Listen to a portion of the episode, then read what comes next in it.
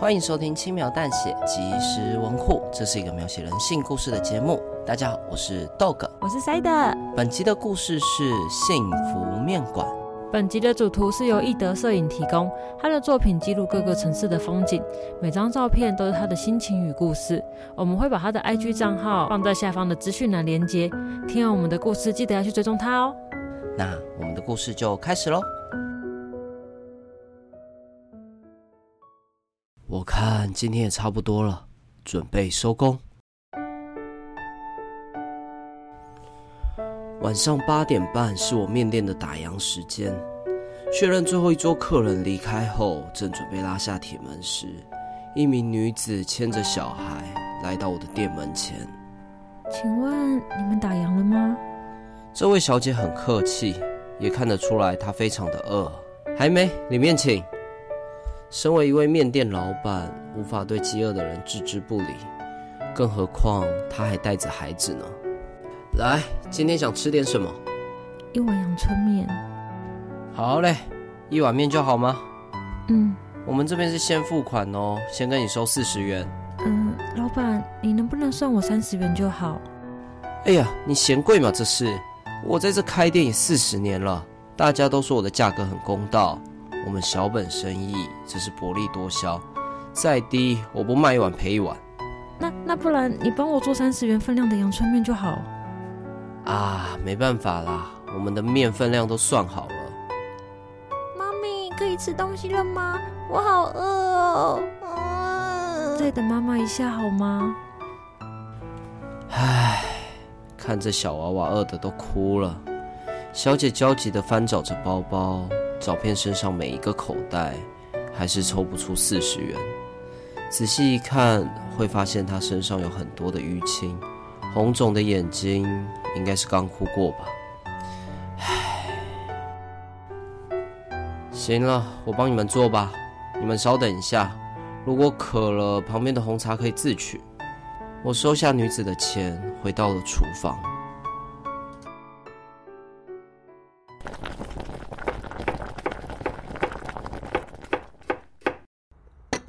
来嘞，你们的面。老板，你是不是搞错了？我只点了一碗面。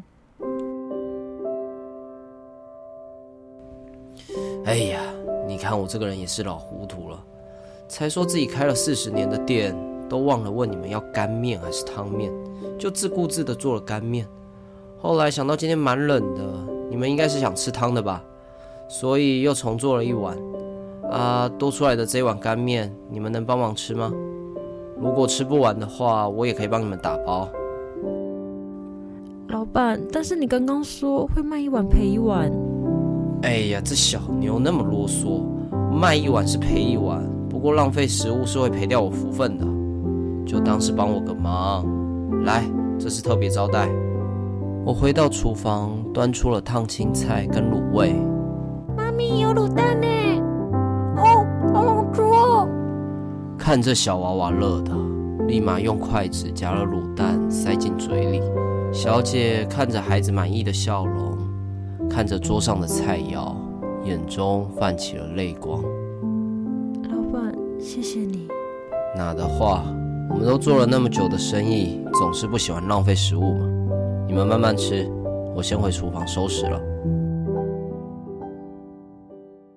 收拾完后，我回到用餐区。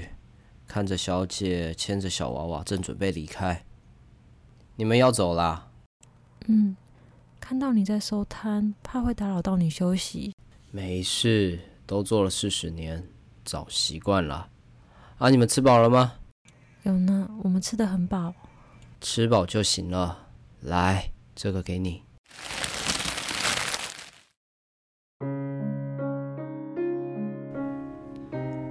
将一盒煮好的水饺交到小姐手里，她看着手上的水饺，大颗的泪珠不断地从她脸上滑落，没有一点哭声。我想她已经很习惯无声的流泪。小姐不断地向我鞠躬道谢，久久抬不起头来。谢谢你，这份恩情，有一天我一定会还。他小小声的说着，非常非常的小声。目送他们离开后，我回到店里继续收拾面摊。当我打开收银台，发现里面的钞票都不翼而飞了。我知道是女子偷的，我早就听过他们的事迹：家暴的丈夫、生病的婆婆、营养不良的孩子，还有受尽委屈的妻子。虽然一天的营收就这样赔了，但也算了吧。至少我可以肯定，他们的饥饿是真的，他们的感谢也是真的。几年后，我退休了，从这间四十几年的面店毕业。这间店我用很便宜的价格顶让给一位年轻的女子。女子把某一碗她生平中吃过最美味、最暖心的面，还原到她的料理上。并诉说着他与这间店的故事。老旧的面店被注入新的生机，充满了生命力。女子每天都会准备一碗干面跟一份水饺，等着她的恩人到店里。虽然她不知道她的恩人什么时候会来，是今天还是明天，但她坚信着那个人一定会再出现。那一晚。他跟他承诺过，这份恩情他一定会还。但女子不知道，她等待的人已经癌症末期，即将离世。最后，那位躺在病床上奄奄一息的人，笑着拥抱了死亡，因为他知道，他的幸福面馆将会继续被人传承下去。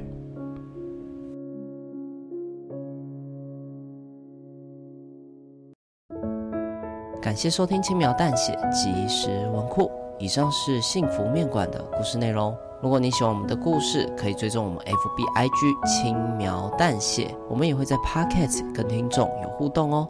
那接下来就进入我们的 Q&A 时间。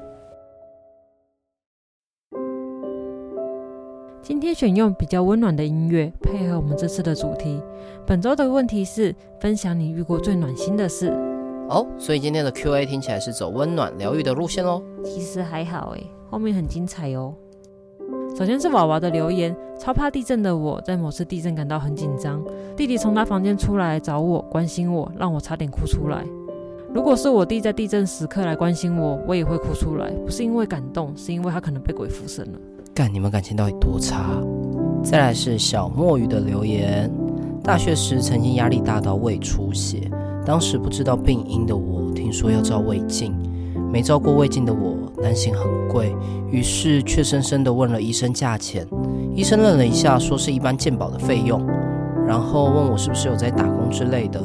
最后柜台的护士默默退了我挂号费。他说医生说他也是苦过来的，所以这次跟下次都不跟我收挂号费。哇，你遇到很有爱的医生呢，我觉得我也可以分享我的故事。大学时期，我也是半工半读。那个时候刚学会骑车，有一次在打工的路上，在桥下要左转，我不知道要带转，结果就被警察拦了下来。警察看我很紧张的样子，他就问我：“哎，你是不是大学生？有在打工吗？”然后我就跟他说了我的状况。警察就鼓励我说：“哎，你这个年纪就半工半读，很不容易。”然后跟我讲了很多鼓励的话。那个时候心里觉得很温暖。结果最后我他妈还是收到一张罚单。下一个是香香，她留了两则留言。第一个是后背包没拉，被好心的路人提醒；第二个是护垫掉在地上，路人拿给我。哇，你遇到很善良的路人呢。其实我以前也有遇过，是我在开车的时候，那因为我的后车厢没有关，被好心的机车骑士提醒。你确定不是后车厢里放的尸体吓到路人吗？你卖有北贡啦。下一个问题很适合给豆哥回答哦。下一位，Lester King。他说：“老板加薪是叫你分享暖心的故事，不是来炫耀的啦！真可恶哎，有够羡慕的。”再来是我们的老朋友小白，我把钱包拿错，拿成里面全部都是汤姆熊代币的，结果便当店的老板很爽快的跟我说：“下次再来就好。”呜呜呜呜呜！哎呦，那个呜呜不用念啦。还有，到底谁会有都是汤姆熊代币的钱包？真的啦，小白还有附照片给我，你自己看。哎，真的都是汤姆熊代币。哎，小白，你有没有想过，搞不好是便当店的老板想要约你一起去汤姆熊玩，才先对你施出善意的哦，小鸡脸。接下来是 Sherry 的留言，说时迟那时快，暖心的事就那么将将好发生了。推行工作时，总有特定部门主管不配合，每次要采取激烈手段时，都会心软。今天终于狠下心做了。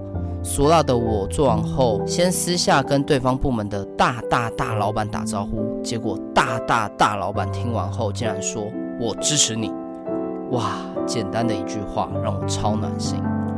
嘿，Sherry，深深了解在职场上推动的某些项目或专案，尤其跨部门之间的沟通，常常要狠下心来扮黑脸。虽然我不是大大大老板，不过我也支持你。最后一位小北七的留言。星辰下的约定，我遇过最暖心的事吗？我想想，啊，应该就是感谢那位连续杀人犯，在寒冷的冬天肢解我的身体后，还帮我把心脏放进微波炉里微波吧，真是暖心啊！很高兴他那么享受使用我的心脏。喂，警察局吗？我刚刚在社群上看到有人托梦留言给我，他说他遇到连续杀人犯。那我们就到这边喽，感谢你的收听，我是 Dog，我是 Side，那我们就下次见喽，拜拜。